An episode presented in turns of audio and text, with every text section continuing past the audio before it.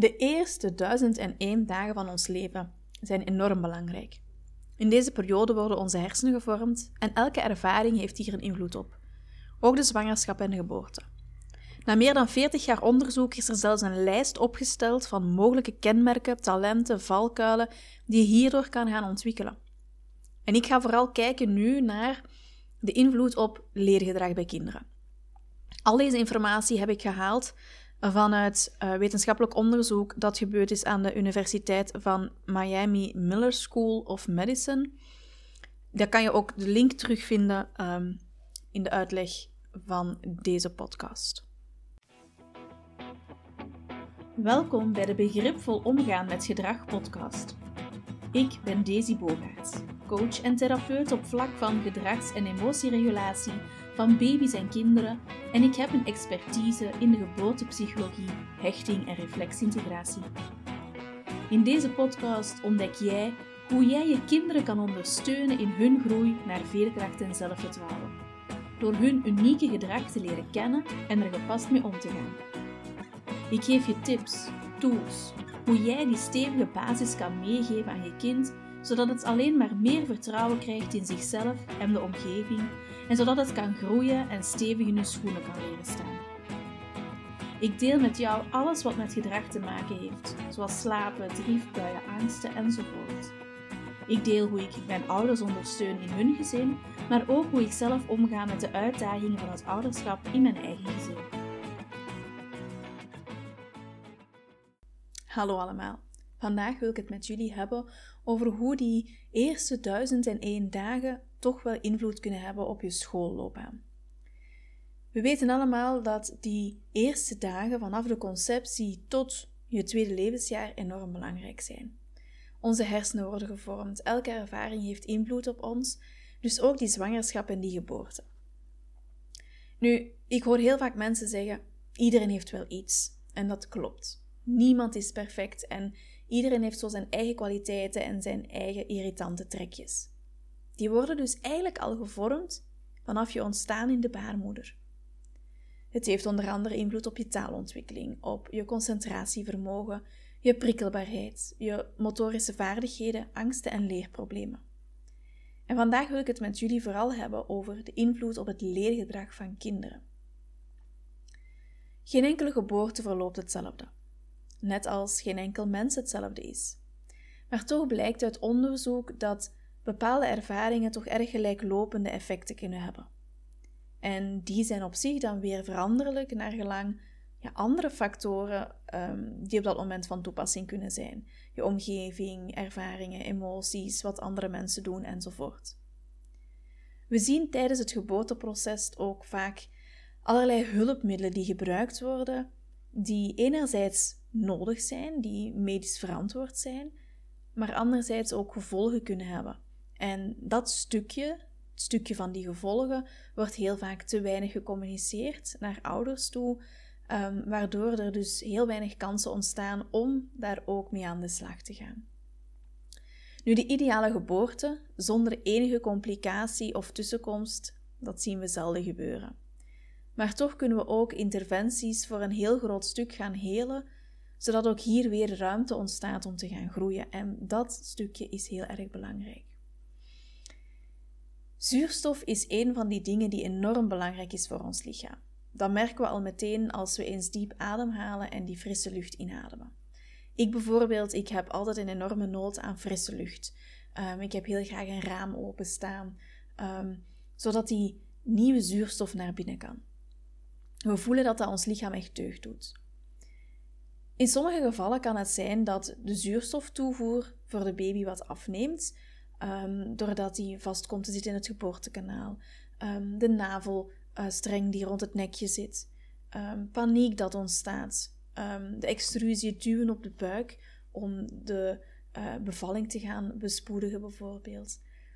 Soms gaat het maar over enkele luttele seconden, maar toch heeft dat een hele grote invloed op die fijne motoriek en die sociale angsten die kunnen ontstaan bij kinderen.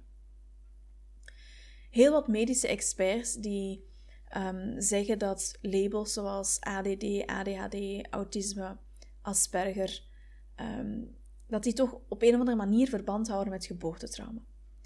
Recente onderzoeken hebben zelfs een verband aangetoond tussen ADD en ADHD en de lange duur van de arbeid tijdens de bevalling. Als die meer dan 18 uur duurt, zien we heel vaak dat daar toch heel wat kenmerken van ADD en ADHD um, terugkomen bij die kinderen. Er komt namelijk heel veel druk te staan op de schedel van het kindje tijdens de geboorte, zeker als hij heel lang aanhoudt. En dat geeft soms te lang en te veel druk op die hersenen, waardoor dat daar natuurlijk heel wat veranderingen zullen um, binnenlopen. En dat heeft dan ook weer effect op wie we zijn, hoe we ons gedragen, wat we denken en wat we doen. Diezelfde studies hebben ook een verband gevonden tussen autisme, het Asperger-syndroom en zuurstofgebrek. Ehm, van een paar seconden tot zelfs minuten of langer bij de geboorte, maar ook het gebruik van um, de vacuumpomp, de zuiger en het tanggebruik blijkt daar toch wel een grote invloed op te hebben. Stress en spanning, paniek tijdens de geboorte um, geeft ook weer een noodreactie in de hersenen, waardoor dat die cognitieve paden opnieuw gaan geordend worden en die kinderen dus ja, op een andere manier um, gaan denken. Dus ook daar kan stress en paniek alleen al voldoende traumasporen achterlaten om verandering te gaan brengen in gedrag, in leren, in concentratie enzovoort. Nu, ik merk als ik over zulke onderwerpen praat dat er nog heel veel ongeloof is, dat dat um, voor heel veel mensen nog heel moeilijk is om te bevatten dat um, die ervaring van die geboorte zo een groot impact kan hebben op ons leven. Um, heel veel mensen geloven dat bepaalde ontwikkelingsstoornissen, uh, dat bepaalde moeilijkheden die zich voordoen, labels die gegeven worden aan mensen, dat dat ja, louter toeval is. Maar toch hebben heel wat onderzoeken aangetoond dat die geboorteervaring net een oorzaak kan zijn. Het is niet altijd zo, er zijn natuurlijk ook nog andere mogelijke oorzaken, maar die geboorteervaring kan dus wel degelijk een hele grote rol spelen. Um, zo zien de wetenschappers dat er eigenlijk door bepaalde factoren die een rol kunnen spelen bij de geboorte, dat die een vertraging op de ontwikkeling kunnen teweegbrengen. Dat het kind dus meer tijd nodig heeft om een bepaalde vaardigheid, vaardigheid te gaan aan te leren dan kinderen zonder diezelfde traumasporen.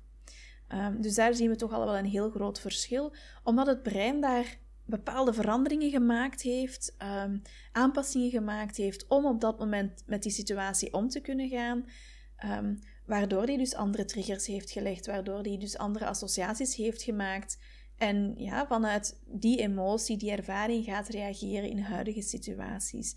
Want jouw brein wil enkel en alleen maar beschermen van jouw lichaam, van jouw hele zijn. En dat doet hij dus door bepaalde reacties te gaan triggeren um, of bepaalde inwendige processen te gaan aanzetten, waardoor er dus heel weinig ruimte is om andere dingen te gaan leren. Um, er werd eigenlijk altijd al in onderzoeken heel veel aandacht gevestigd op het gebruik van alcohol, rookgedrag, drugs, medicatie, maar ook toxische omgevingen in het milieu en dergelijke, die een grote invloed hadden op de ontwikkeling van kinderen en ook vroeggeboortes. Um, terwijl nu eigenlijk meer recent die aandacht verschoven is naar die andere factoren tijdens het geboorteproces die mee kunnen spelen, zoals die interventies en dergelijke. Um, volgens John M. Grohl, een um, psychiatrische dokter, kan er verandering gaan plaatsvinden in de hersenen, vooral aan die frontale kwabben, bij bepaalde situaties. Um, zo haalt hij aan dat het gebruik van de tang of de zuiger een heel grote rol kan spelen. Maar ook de epidurale, de pijnmedicatie die gegeven wordt, gaat ook verschil meegeven in um, de beleving van het kind en dus ook in die hersenverbindingen. Um, die gaat anderzijds ook de weer gaan vertragen, die ook weer complicaties kunnen geven bij de geboorte. Um, als de baarmoeder gaat vertragen, waarbij um, de weer gaan afnemen of volledig gaan stoppen, kan ook weer een invloed geven op heel die geboorteervaring. Het uitvoeren van een keizersnede en de timing van die keizersnede, of die misschien net te laat begint uitgevoerd te worden um, binnen die situatie bij een moeilijke bevalling. Het inleiden van de geboorte, de weenopwekker, speelt ook weer een rol. Zuurstofverlies door navelomstrengeling. Eventueel een maternale bloeding, waardoor er dus minder bloed aanwezig is bij het kindje. Um, het te ruw zijn bij het helpen bevallen van de baby, um, waardoor het kindje te snel of te ruw door het geboortekanaal wordt getrokken. Ehm, het duwen op de buik kan daarbij horen. Er zijn allemaal dingen die daar toch een grote rol bij spelen. Wat we dan heel vaak zien als effecten is dat het kind dus bepaalde mijlpalen later gaat behalen in de kindertijd. Dat er gedragsproblemen ontstaan, soms cognitieve problemen, hè, dus minder goed kunnen dingen opnemen, dingen onthouden, concentratie die minder zijn, het automatiseren dat moeilijker verloopt. Um, snel afgeleid zijn, heel snel verveeld zijn, het fladderen van de ene naar de andere dingen. Maar ook die hevige emoties en die driftbuien kunnen daar een grote rol spelen. Um, het heel actief en bewegelijk zijn, heel impulsief zijn, moeilijk kunnen kiezen, moeite hebben om, om te luisteren, hè, die luistervaardigheid die ontbreekt. Maar ook het opvolgen van instructies en aanwijzingen kunnen dan heel moeilijk zijn. Er kan perfectionisme en faalangst ontstaan als beschermingsmechanisme voor bepaalde kwetsuren, pijn, ervaringen die we hebben meegemaakt. Um, de fijne motoriek kan wat moeilijker verlopen en onzekerheid en angst kunnen ook optreden. En dat zijn de zaken die zij dus gemerkt hebben vanuit dat onderzoek, die dus bij heel wat kinderen terugkwamen die inderdaad gelijkaardige situaties hadden meegemaakt. Um, nu, ik heb al een paar keer het woordje trauma aangehaald en trauma klinkt heel intens en heftig en um, geeft ons dan heel vaak zo een, een wauw-gevoel, um, een overweldigend gevoel. Nu, elke ervaring telt mee bij het vormen van die hersenen. Elke ervaring, elke emotie kan bepaalde um, verbindingen gaan versterken of afzwakken, of zelfs gaan verleggen. Dus die banen op een andere manier gaan leggen. Het is echt een opeenstapeling van momenten die opgenomen en verwerkt worden. We spreken van trauma van zodra dat een bepaalde ervaring, een bepaalde emotie ons eventjes gewoon te veel wordt. Dat we niet meteen weten hoe we ermee moeten omgaan. Ehm, en dat zijn heel veel situaties die we eigenlijk elke dag meemaken. Elke dag komen we met conflicten in aanraking waarbij we niet goed weten hoe we ermee moeten omgaan. Dus elke dag loopt ons brein mini-traumaatjes op, zullen we maar zeggen. De manier waarop wij als ouder eigenlijk er gaan mee omgaan gaan met al die ervaringen die ons kind meemaakt, al die emoties die ons kind meemaakt, um, gaan eigenlijk ook bepaalde talenten gaan stimuleren, gaan uh, bepaalde valkuilen gaan verminderen en gaan we dus heel veel zaken kunnen helen. Daarom vind ik het persoonlijk ook heel belangrijk dat ouders geïnformeerd worden over niet alleen welke interventies er zijn, maar ook welke gevolgen die kunnen hebben, zodat ouders ook aan de slag kunnen gaan met um, de ervaring van hun kind. Dat als ze een huilbaby hebben, dat ouders begrijpen waarom dat kindje het moeilijk heeft, wat hij allemaal heeft meegemaakt vanuit zijn standpunt tijdens die geboorte, zodat ouders daar ook troost, uh, liefde, nabijheid kunnen bieden met het begrip van die ervaring. Um, want dat alleen al kan enorm helend werken voor ouders en voor kinderen. Um, je kan dus die traumasporen, die verbindingen gaan veranderen, zodat talenten nog meer gaan kunnen groeien, valkuilen minder zichtbaar gaan worden um, en kinderen hier dus ook meer zelfvertrouwen en een beter zelfbeeld gaan vormen. En dat is net het mooiste van allemaal, dat wij die mogelijkheid gaan hebben. En ik help je daar heel graag bij. Um, ik ben degene die daar elke dag mee bezig is, die vanuit eigen ervaring daar heel veel kennis heeft opgedaan.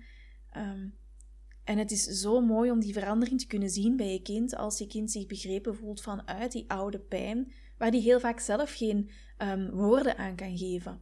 Heel vaak voelen kinderen dat daar iets zit, dat daar iets misloopt, maar ze kunnen er zelf geen woorden aan geven. Dus gaan ze dat gaan uiten in hun gedrag? Gaat hij dat uiteindelijk gaan uiten in angst, in um, problematisch gedrag zelfs? En soms zelfs in fysieke klachten, buikpijn, hoofdpijn, veelvuldig ziek zijn, zijn allemaal signalen dat er ergens nog iets bij jouw kind aanwezig is dat geheeld moet worden, dat verwerkt moet worden. En dat geldt ook voor volwassenen. Ook wij als ouder, als volwassenen, hebben nog van die zaken die wij meedragen vanuit onze jeugd, onze geboorte, die ook voor ons nog heel intens kunnen voelen, waar soms um, wij op bewust niveau ook geen woorden aan kunnen dan is het belangrijk dat we het De bron van het wetenschappelijk onderzoek die staat ook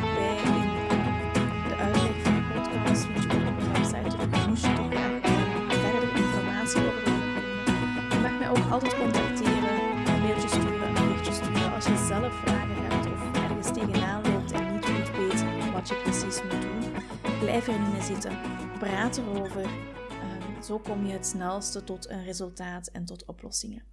Dankjewel om te luisteren en ik hoor jullie graag volgende week terug.